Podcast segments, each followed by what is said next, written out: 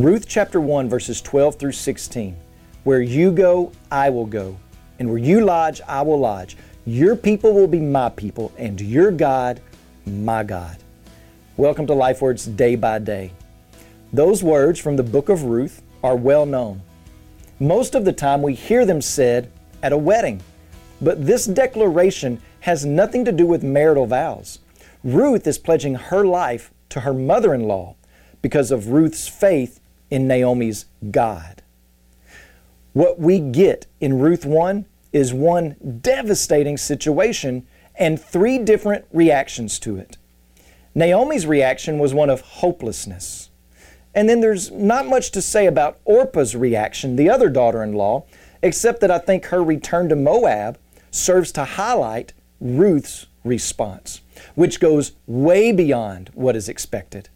Orpah's reaction was normal, seemingly reasonable for her. That's what we would expect anyone to do, go back to familiar territory. But Ruth's response, that comes out of left field. She was, in essence, announcing that she was lighting a match to her former life.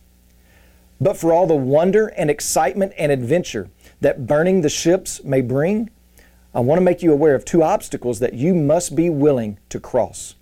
Burning the ships and trusting God's promises over other people's reasonable perspectives. That's what you'll have to do.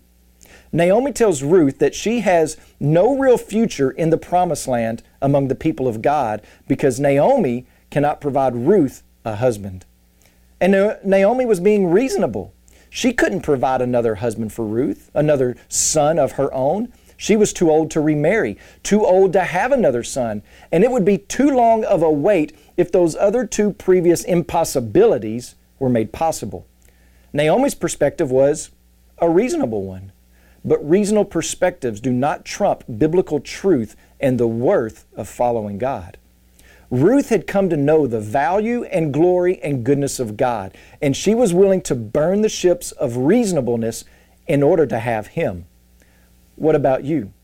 Are you willing to burn whatever ships may be bobbing up and down that serve as a safety net for you in order to walk with Jesus day by day?